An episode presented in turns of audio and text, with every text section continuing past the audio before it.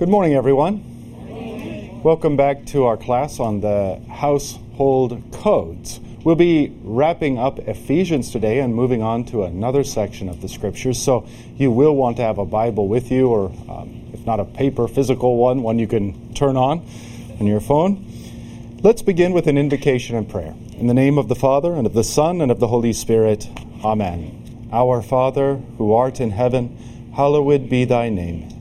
Thy kingdom come, thy will be done, on earth as it is in heaven. Give us this day our daily bread, and forgive us our trespasses, as we forgive those who trespass against us.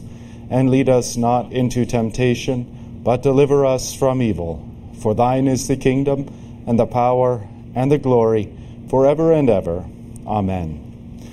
All right, so looking back at Ephesians chapter 5, we see maybe the most prominent and detailed of the household code texts. Of course, in German, Haustafel, house table. And I don't want to do a thorough review by any means, but simply want to bring you back up to speed. If you look at Ephesians 5, and maybe particularly at just verse 21, which is the tail end of a lengthy sentence, you see Paul saying, um, submitting to one another out of reverence for Christ. So, this is, according to our most general and foundational vocation, and we're using that in a technical sense, a theological sense, vocatio, this holy calling of God. That most central of all vocations is the vocation as Christian. And so, as Christian, we submit ourselves to one another in love. And this can take on any number of forms. If you want to read Luther on this, he's very good. You could look at uh, Christian freedom, where he talks about being utterly free toward God on account of justification in Christ, utterly bound to one another out of love. And so, completely free, completely bound. And he has a lot of fun with this kind of paradox. He does the same thing with worship, by the way. He says Luther was a liturgical uh, conservative. And so he says, he says, look, we're set free in Christ to worship in any way we might want, but out of love for one another, we ought to bind ourselves in unity to those who have co- gone before. And only where there's serious error or items and parts of worship that obfuscate the gospel, should we respectfully remove those and reform liturgy. So, this idea of free toward God vertically, but in submission to one another in love, is here laid down foundationally by St. Paul. Now, if that's all you had, though, you might imagine that Paul has hereby destroyed the entire order of creation, such that all my children would need to learn when I tell them, hey, you, turn off the TV. Hey, other you, go set the table. They'd say, no, Father, you need to submit to us out of love for Christ. That's what Ephesians 5:21 says. So what we want to see here is that while we have this general call in our vocation as Christians to submit to one another in love, that does not thereby destroy the order of creation. And that's why what immediately follows is this treatment of the three core vocational pairs. And again, those are husband and wife, parents and children, and then slaves and masters. Now, a couple of key points that we can simply draw out by way of macro themes that we've looked at, and that is that vocation and these offices, these six offices or three pairs, are all built upon the foundation of Christ and of the Holy Trinity.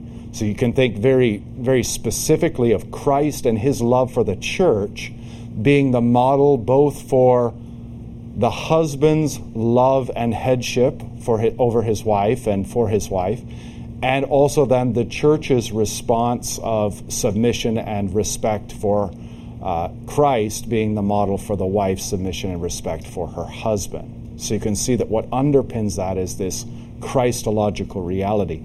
It's also important because it means we're not far from forgiveness. And that's what we need. When we look at these vocational, when we look at these household codes, we look at what God asks of us. It's a big ask for sinners. And we don't live up to it. So much so that when Luther addresses in the small catechism what sins we should specifically go and confess individually to the pastor, he says we ought to consider our place, he, better translation, our station in life according to the Ten Commandments. So maybe you're living, you're having such a pious week, no real sins come to mind. And then suddenly. and then and then you uh, you remember, oh yes, I'm a husband. How did I fail my wife or fail to do my duty? Um, and that could take on two forms, couldn't it? How did I neglect her when I shouldn't have? Or how did I indulge her when I shouldn't have? Ah. And wives, same thing. Was I, how did I respect him? Did I maybe respect him with lip service only while my heart was far from that? Maybe even a little tinge of mockery. So we have endless things to confess. Of course, parents and children do the same. Parents always think to themselves, despite my best intentions, it's not going as well as I had hoped. And isn't it interesting that every generation, every single generation without fail, you go, I'm not going to make the mistakes that my parents made, only to make a new set of mistakes, only to have your own children complain at how they were raised and assert with fist in the air, I'm not going to make the same mistakes that my parents made, and so it goes. So this is fertile ground for recognizing our sin, our sins and our sinful condition that's also the beauty of it being predicated upon this foundation of Christ and His church. Forgiveness is as near to us as vocation itself is. So, vocation leads us not only into a, an awareness of sin and a repentance for how we fall short, but a recognition of Christ's mercy that covers all our sins and does so in such a way that He cleanses our hearts and sets us free to re engage the task and re engage as we're being conformed into the image of Him and His church.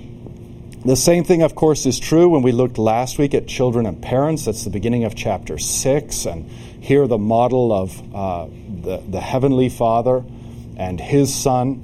And of course, we ourselves and our children, children first to obey parents. We talked about the parents as Luther likes to use the language of the masks of God.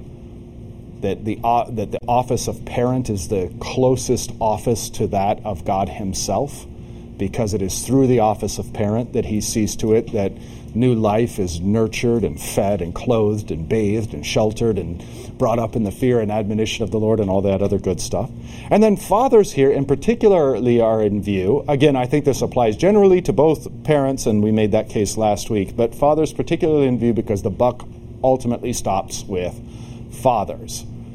And this is a universal, that with privilege comes responsibility, that old adage. Um, and this, there's a, if not identical, a parallel sense in which, okay, husband, you're the head of the wife as Christ is the head of the church, which means that yes, you have headship, leadership, authority, but you're also the one to blame if it goes sideways, and you're the one to fix it if it's going sideways and that's within your power to do. And so the same thing falls on fathers here, where fathers have the ultimate oversight for the raising of their children.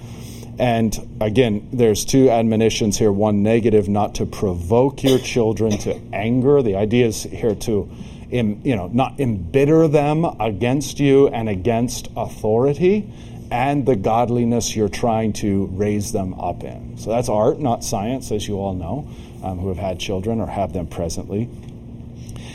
And then, rather positively, to bring them up in the discipline and instruction of the Lord.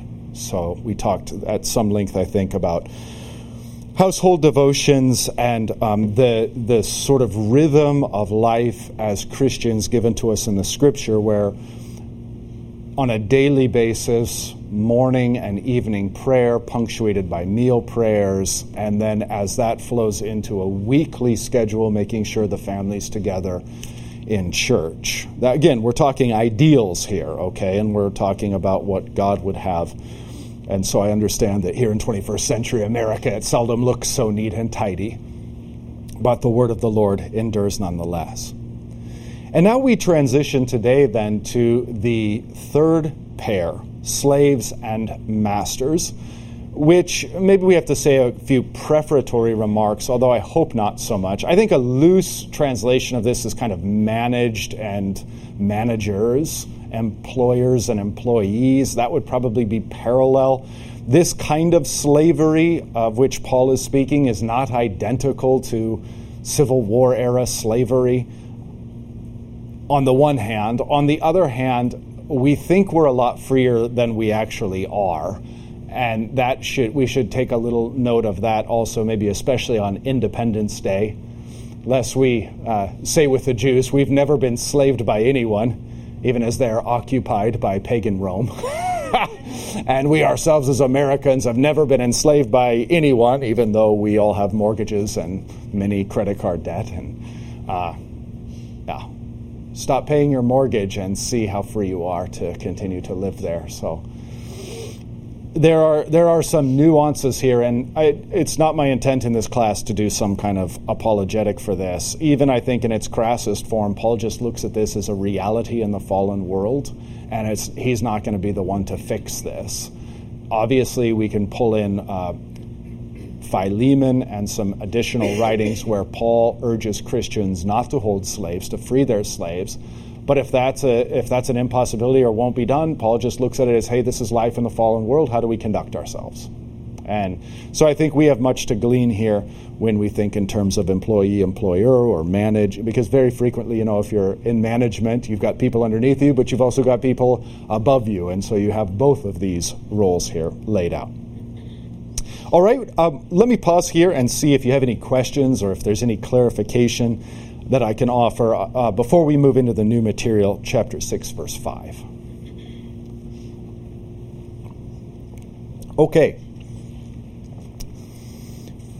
Slaves, obey your earthly masters, who, by contrast, would be the heavenly master. Our Lord Jesus. I, this is in the first place why slavery in the in the biblical way of looking at things doesn't take on the necessarily negative connotation it tends to take on maybe in our minds in this country on account of our past. We are all slaves of Christ. And he is our master. The language frequently says like bondservant of Christ Jesus in English. I think that's maybe the King, King James version. I think servant might be the ESV, although I don't know. I'm not trying to besmirch any one translation. But just the, the raw, crude language is slave of Jesus Christ. The, the apostles see themselves as slaves of Jesus Christ. We all do and should, and that's healthy and good. And to see him as our master, a benevolent master to be sure, but an absolute master. And of course, there's a lot of be, there's a lot of fun to be had here because there's a complex theology. There's, as with so much so many of the articles of faith presented to us in the scriptures, there's a paradox when you line these up. On the one hand, Jesus can contrast the relationship between slave and master with the relationship of father and son and denounce the relationship of slave and master. Why? That's based upon performance. And you don't remain in God's house on the basis of your performance. So, not slave to master performance based relationship, but rather father to son, a relationship based on love, not performance. And so, you know, that we have that strand in the teaching of the scriptures, but then we also have this apostolic strand where it's just no problem whatsoever in seeing him as our master, we as his slaves. and that it is our pleasure to do his bidding, nothing more, nothing less. And in fact, that's really at the heart of the apostolic office that then becomes the office of the holy ministry. Is the whole goal is to do nothing more, nothing less than our Lord Jesus himself would have us do, to be slaves of Christ. Okay, so slaves obey your earthly masters, immediately bringing to mind this deeper pattern that the very essence of being a Christian is to be a slave of Jesus Christ. He also, in this way, purchases us. And that's the language you get in Scripture that the language of redemption is frequently and commonly the language of purchasing a slave. So he purchases us not with gold or silver, but with his own precious and holy blood. Thus, the scriptures can say, You are not your own. The implication being, it's you're not here to do your own bidding. You belong to him. It is your goal to do your master's bidding. He has purchased you. And he's, of course, gracious and benevolent. So all of these things are meant to come to our mind. And here, too, we see the Christological foundation of vocation. Slaves, obey your earthly masters with fear and trembling, with a sincere heart, as you would Christ. So there's the model and as we've looked in, in these other vocations too, there is this idea that we're not, and I think it becomes clear, if not here, it becomes clear in one of the other texts on the household code, that the service is not rendered to the man who is our master per se, but in rendering faithful service to him, we are in fact rendering faithful service to Christ.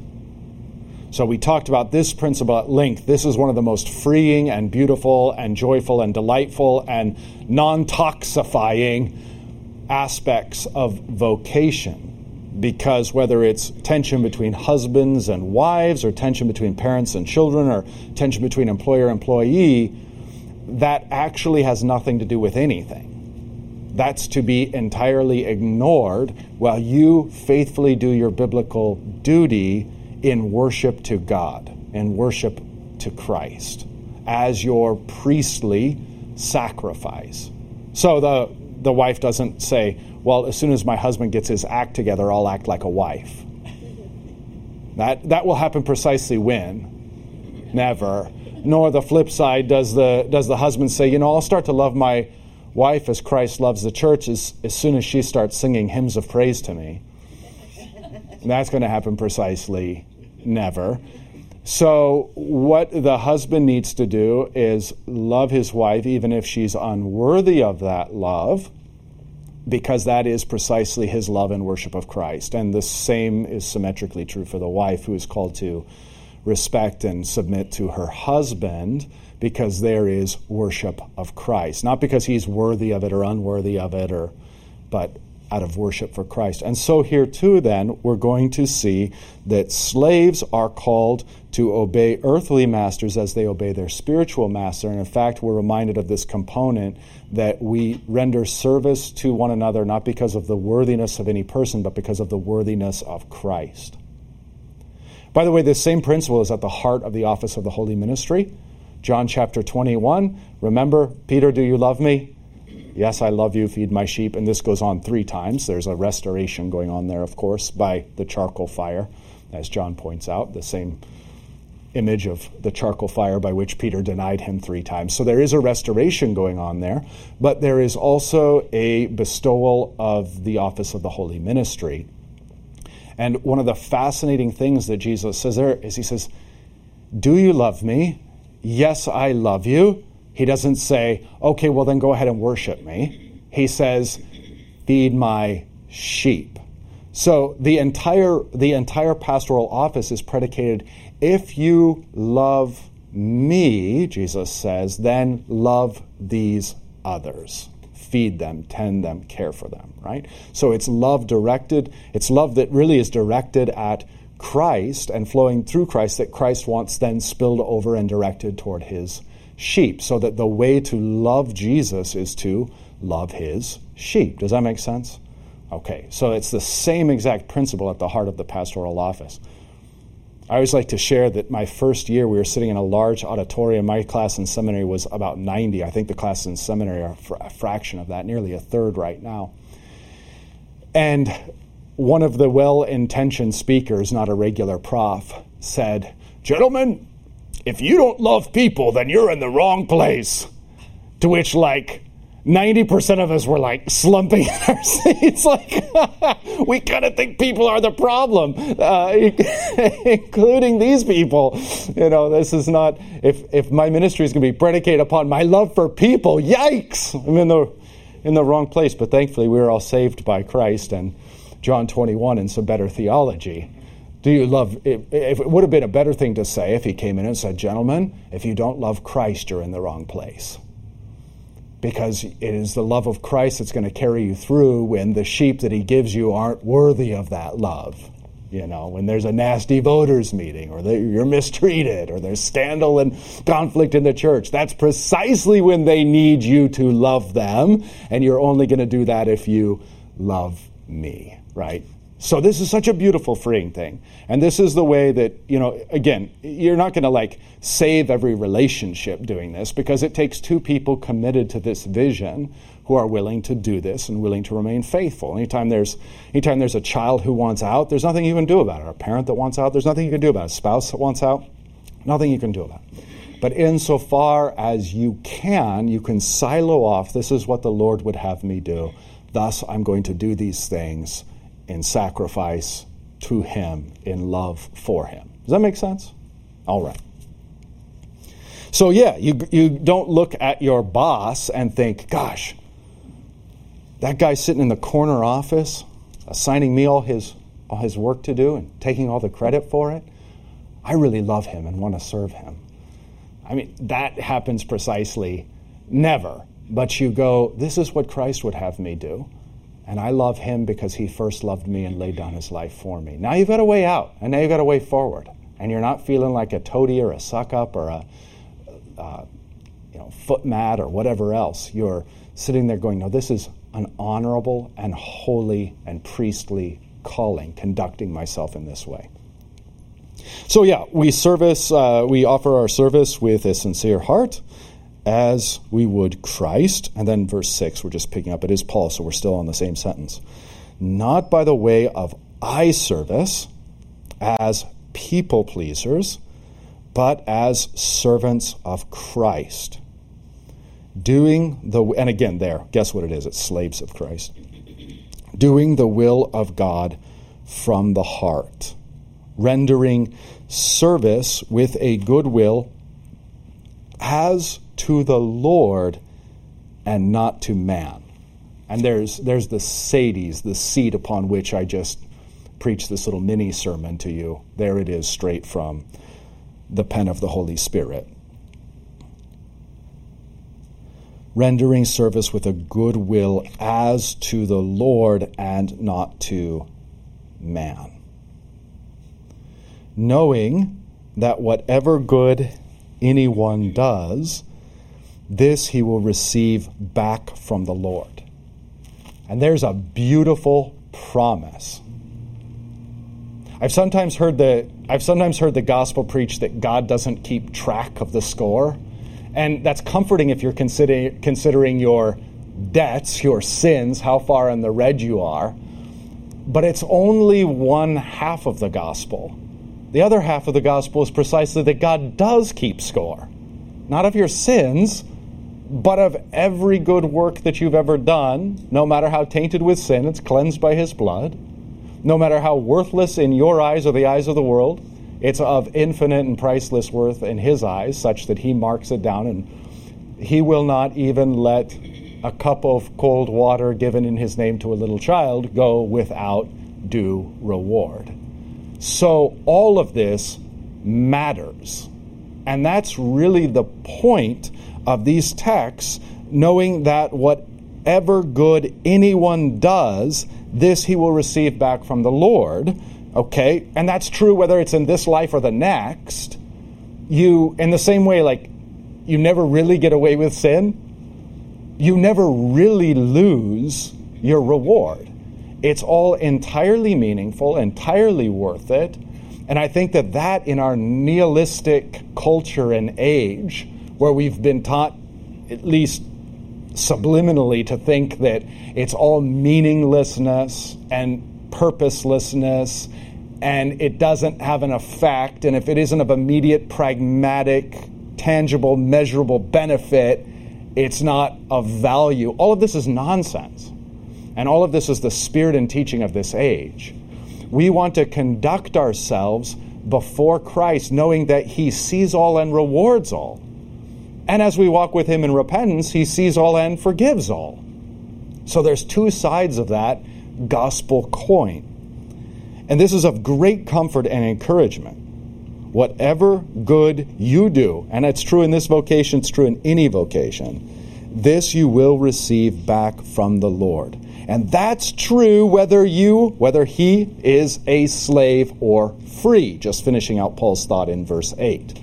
So he's going to transition then to masters and what he requires of them in that particular half of the vocation. But here's the point like, God doesn't care. I know this is hard for us to wrap our minds around because we're so egotistical and wound up about things that really don't matter in God's eyes. And that is that is he doesn't frankly care whether you're a slave or free. He cares about you receiving his love and being conformed into his image. That's what he cares about. And that can happen just as easily as a, whether you're a slave or a master. And they both are governed the same way. That if you conduct yourself properly, you will be rewarded. So you don't lose anything. This is great gospel comfort, and this is great incentive um, to just simply do the right thing and entrust yourself to the hands of the Lord. Okay, I have a hand up front here. One second. We've got to migrate the microphone up to you. We have one of our speediest microphone handlers today. I spoke too soon. Please. Having had some rascally students in my classroom of many years of teaching, mm-hmm. There actually were children who said, Why? Why do I have to obey you? Right. And I finally came up with, and there, there's a sequence fancy word hierarchy of to answer that. Why? Mm-hmm. And I came up with safety, to have order, yeah. to have safety, and to get something done. Mm-hmm. The last idea was new for me that I came up with somewhere. I don't know. And and and again, the, the question of somebody uh, sipping coffee in the harbor again. what makes what makes the Father God think He can put these um, demands on us? Who does He think He is? Is the way it was said. yeah, right. Yeah, I mean, He's only the, the, one who made us all and made the heavens and the earth. Who is He to dictate how any of it should be run? Yeah, it's a good point, and I think I think a lot of what what we've seen, and and sadly, I think and largely unintentionally, we've seen the church just acquiesce to this, sort of like the frog boiling in the pot, which, by the way, I don't even think is true. I think frogs are smarter than that, but we're not. And that is. Uh, that is, when you have a society that rejects God, these become legitimate questions of, of authority. Why would I obey anyone? Ever other than if it serves my own best interest. But then it's all entirely arbitrary, seemingly. There's no structure, so if we can just get enough votes, we can move the arbitrary goalposts a little bit. And then in the meantime, it's just about like staying out of trouble, but otherwise doing whatever I want to do. It makes for an instantaneously self centered and selfish culture the second you get rid of God, that effect has its. Does that sound familiar? a selfish and self centered culture. Yeah, that uh, is what happens when you get rid of God and you lose all this, this higher uh, meaning and purpose. And you suffer under it. I mean, that's the thing. All these false idols and, and false constructs we come up with are their own punishment. As people are just absolutely miserable today in the quote unquote utopia they themselves designed. People are absolutely, people are told to, hey, create yourself, be whoever you want to be, and they do, and they're miserable and wretched. Uh, that's, the, that's just the modern version and manifestation of idolatry. And of course, it leaves us empty and broken. So, thank you for your comment. The, the hierarchy within the Trinity itself is underpinning the hierarchy within the ordering of creation. Very briefly, again, in terms of ontology, the being or essence of the three persons, they're entirely equal. They're all equally divine. But when they go about interacting, there is an economy or an ordering this reality of the Trinity, I mean, for example, the Father begets, the Son doesn't beget, he's begotten. The Spirit neither begets nor is begotten, but proceeds. The Son prays to the Father. The Father doesn't pray to the Son. The Son becomes man and obeys the Father's will. The Father doesn't become man and obey the Son's will. So you see that there's an economy and an ordering. This reality within the Holy Trinity Himself is reflected in the order of creation, such that man, woman, uh, husband, wife, parents, children, slaves, masters are all equally human beings created by God, all equally valued and redeemed by the blood of Christ. Their ontology, essence, and being is all 100% equal. But there is an economy and ordering to which God calls us to, and that completely parallels the Trinity itself. So that's the origin of all of this. You get rid of that, you get rid of this, you have chaos. Okay, so let's just round out the, uh, the little section here. Verse 9. Masters, now in view. Masters, do the same to them. What is that? To carry out your vocation and responsibility as if doing it unto the Lord, not to man, knowing that whatever good you do to your servants or slaves, you will receive it back from the Lord. Masters, do the same to them and stop your threatening, knowing that he who is both their master and yours is in heaven, and that there is no partiality with him. Here is just another beautifully freeing aspect of this is if you understand vocation properly, you understand how short life is and how little God asks. I think we tend to look at it so egocentrically that we go, I, I would have to be a slave for 40 years? I'd rather be dead than that. That sounds terrible. Okay, you can, you can be a slave for 40 years, rendering service to the Lord, pleasing Him, only to be swept up into eternity for what, 40 years? Yeah, no. 40,000 years? Yeah, no. Forever and ever a blessed child of God. This is the time in which He is conforming us into the image of His Son that we might inherit eternity.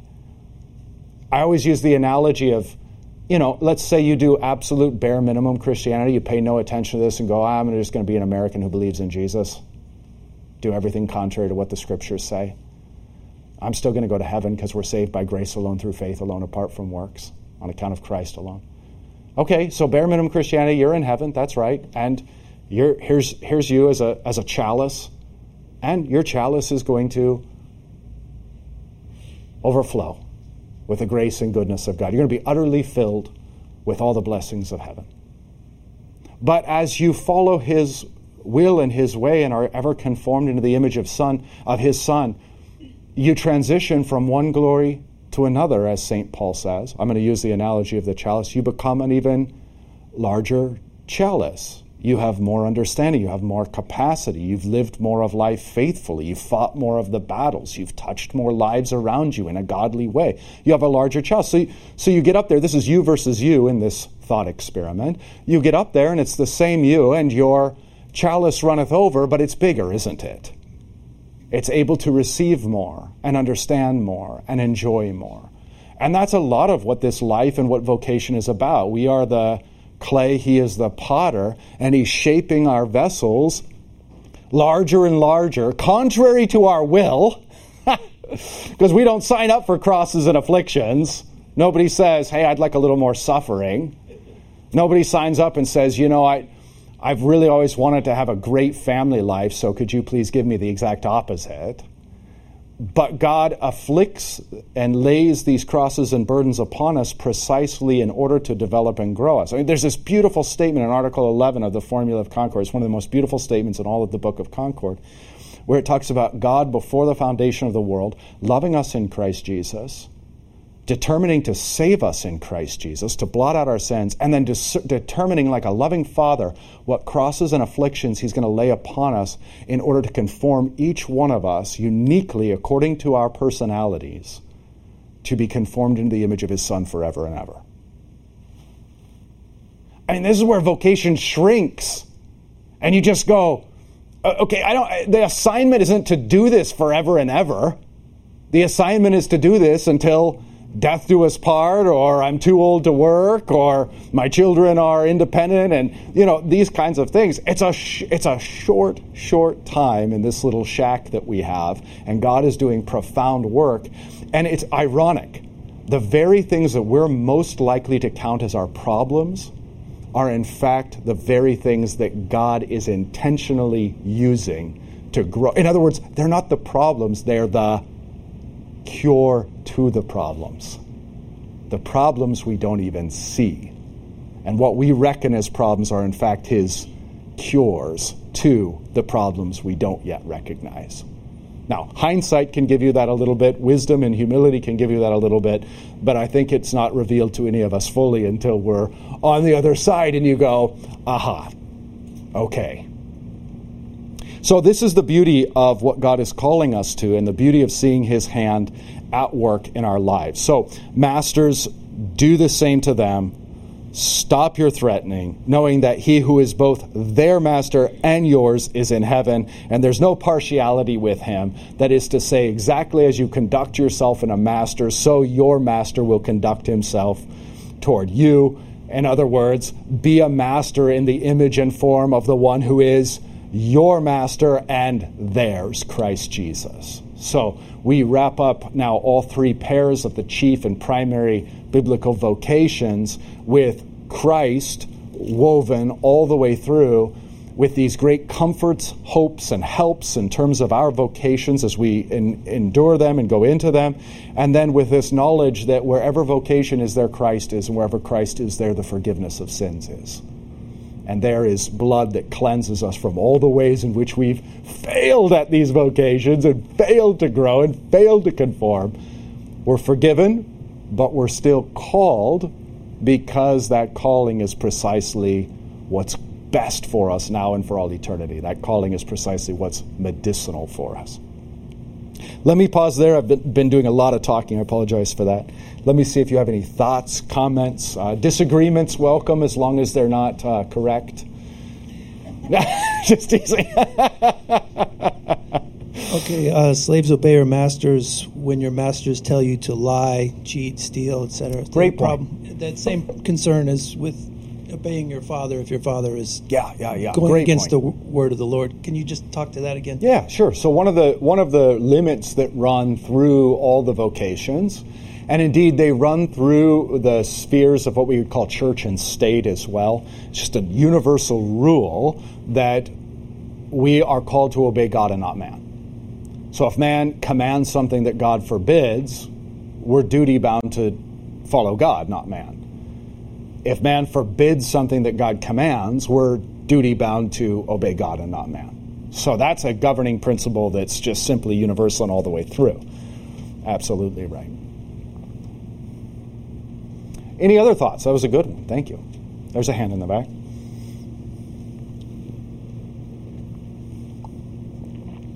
One of the things I always think about is when you say things in here that sound so simple and true, it's like, oh, if the whole world could do this, it'd be great. Like mm. for marriage.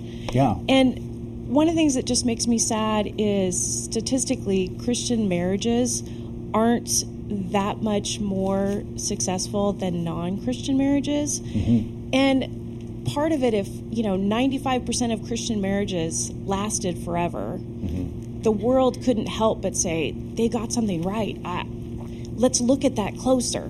Absolutely. And it's really hard out there in the world with friends or whatever to talk about marriage when it's like, oh yeah, you you do you. If that's the way you want to do it, great. But mm-hmm. it doesn't change anything for me. Mm-hmm. Um, I guess that's that's my question. Is like out here in the world, how do you, um, even though we're sinful and we're trying, is that what you say to someone? You know, I'm sinful, but I'm still trying. Yeah, it can be. It can be. I think, I mean, to come up with like a really poignant, concrete example, it would be, you know, I don't know, maybe women are talking and one of their husbands wants to do something that they don't want to do, and then they say, okay, well, I, I gave in and did what he wanted to do. It wasn't contrary to God's word. Well, why, why on earth would you give in? Why didn't you dig your heels in? You know, why didn't you give him what for? And um, it's like, well, because I'm a Christian, because this is what God calls me to because there's a in the same way that there's a beauty in headship and bearing that responsibility, especially if things go south, there's a beauty in being submissive and just saying, hey, I'm entrusting myself to the Lord and fulfilling this task. But to your broader point, I mean, this is exactly the way in which Christ calls us to. We've been so worried about self righteousness. We've really we've really gone off the rails in my estimation because Christ says to let your light so shine before men that they give glory to your Father who is in heaven. That's exactly what you're describing. Christian marriages are no better off because Christian people look at marriage as fundamentally no different than the world. And so that's just what happens. I think I think one of the most inspiring things that, that we can do in, in our really like broken system and and irreparably messed up social order is that even if you can have this perfect marriage or this perfect relationship with your children or this perfect example set as uh, you know you're an employee of the month every year or something the the the point is not to like give up and say okay well it's a lost cause or okay I blew and botched that. The point is to follow the Lord and follow his way, and you give incredible example to others. There are examples of the saints, um, like where, the, where one of the spouses will apostatize but remain in the marriage and be abusive and neglectful and everything else imaginable. Now, I mean, look, not physically abusive to where it's like harm to the wife or the child, like that kind of thing is a different, you know, put a little asterisk there and have to talk in more detail but where the saint just says, hey, my vocation is to love this person in the ordering that God has given me, and I'm going to do that. And that is a light that shines to other people because they go, How on earth is he? I mean, by all, because the marriage is a disaster. And everybody knows it and everybody sees it. But they see a Christian man or a Christian woman doing her duty and it's beautiful and amazing and remarkable. And it's such a testament to against the culture of like selfishness. Hey if you're not happy get out. Since when did happiness become the goal thought holiness was the goal.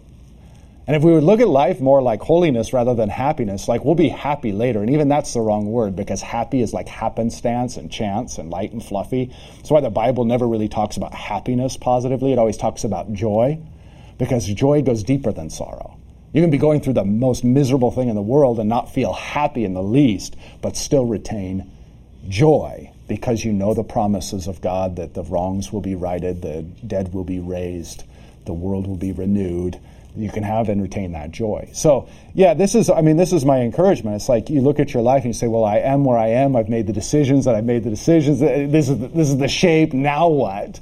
And the answer isn't just don sackcloth and ashes and weep and give up.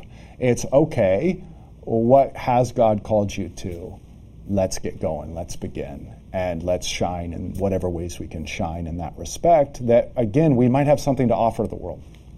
If Christianity is no different than the world, then the world doesn't go, oh, there's a light up on the hill. I wonder what it's like up there. Kind of looks nice. It's dark down here and I'm tripping and falling and hurting myself all the time. Maybe I'll go up to that city on the hill and just see what's up. And that's what the church has to be. And we can't let the 20th century Lutherans tell us that it's self righteous to do precisely what Jesus gives his church to do. So, and when you come up to that light, what you find is not self righteous people, you find humble people who are going about their task of trying to be different than the world and fighting their flesh and fighting the world and fighting the devil. And you find humble, earthy saints who are repentant sinners covered by the blood of Christ. And you go, my goodness, that's attractive. So I think that's that's precisely the goal. Anyway, I'm sorry I waxed a little eloquent there more than I wanted to. Maybe not so eloquent, just long. Uh, but thanks for the opportunity. Okay, anything else we want to touch on? There's a hand in the back.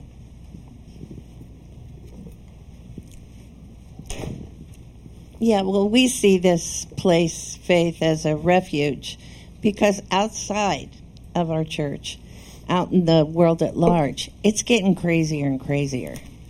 And, you know, just to, I feel like we're being attacked constantly. And the other night on TV, I saw this woman who said, I'm not a person, I'm a bird. And I'm an avian and you may use the pronouns L and M with me, mm. and I'm neither male nor female. Mm. And the guy said, Go lay an egg. and my point is, how did that girl get to that point?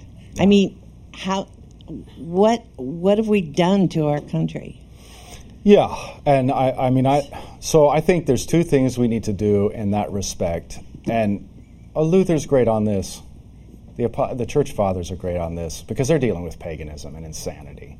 I mean, the stuff, the stuff that they were doing in the ancient pagan world is every bit as insane. I'd tell you about some of it, but you probably want to fire me. I mean, it's it's really gross and insane stuff that they were doing in the ancient world. I mean, transsexuals are nothing new. Uh, homosexuality is nothing new. Pederasty is nothing new. Um, so we want to do two things as the church. While the rest of the church in the West waffles and caves and blesses it and apostatizes, we want to stand against that just rigid as steel and not bend one inch on the doctrine. Luther would describe that as like the vertical dimension, the Word of God dimension. Like you can't change the Word of God because you're not authorized to do so. And to do so is, in fact, you can't. I mean, heaven and earth is going to pass away, not that word of God. So this is not within our freedom to be like, well, Paul was a misogynist, so I guess we should do it differently. Like that's just a version of insanity. Okay? So so no, we're going to be completely rigid on that. But and that's the first principle. And that's the kind of like church militant perspective, but that's only half the coin. The other half of the coin is we need to have an, our eyes out for individuals who are shattered by this system. So look up Bird Lady in 10 or 20 years. That's, that's the people we need to have our eyes out for who bought the system, believed the system, and it destroyed them and their lives. That's who Christ wants. Those are the people ripe for the kingdom. That's when Christ looks out and he doesn't see the, the religious elite like we would see, like, hey, that guy's got an education, that guy's got money, and that guy could, you know, she's got real energy, and wow, she could be the head of the Sunday school. That's, we, we don't look at things the way Christ looks at things. When he says the field is ripe for harvest, he is looking at the poor and the lame and the blemished and the crippled and the people who are the spiritual equivalents of that. And he's going, these are the people who are looking for an out. This system has not worked for them and it's trashing them. And they've done everything that they were told to do by the pagan system and it's destroyed them and their lives. And the church comes along and goes, it hasn't destroyed anything. Christ can heal you and cover those sins and lead you back to health and wholeness just as it has all of us and we're all in process. Nobody says, hey, I got it. I forgot it all figured out. I'm completely healed. We're all in pro- process here at this hospital getting better. Even the physicians who go around treating are themselves being treated. that's the nature of this hospital. But that's the second goal. The second goal is, is that we fight militantly and uncompromisingly against the poisonous lies and ideas of this world, that we not become loveless or cold, but rather Paradoxically, we flip the switch entirely the other way and are overflowing with love and with mercy and with charity toward the individual people who are mangled by this. And our invitation needs to be of one to them of we're not compromising on right or wrong, but non-judgment and acceptance and drawing in. You know, Jesus could do both. That's the remarkable thing about Jesus.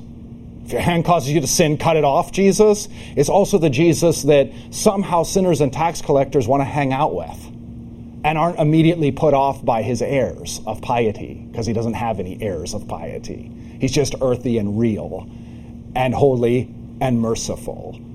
And that's exactly what we need to aspire to be as church. As we move forward, we want to have those two things in mind. And if you look, if you look at the wor- at the church that's going after the world, those two things are usually flipped. They're usually inverted. They're going to waffle all over the place, and then they're going to become militantly intolerant to anyone who doesn't accept their narrow version of tolerance. So th- there's an inversion there. Anyway, I see that I'm up at time and rambling a bit, but thank you so much for the, the comments, the, the stimulating thoughts. Next week, we're going to just take a different angle at it. We're going to be in uh, either Colossians or Titus. I haven't decided yet. Have a whole week to figure it out. But we're going we're going to just take all of this from a slightly different angle and see what the scriptures have to say and what the Holy Spirit has to give. The Lord be with you.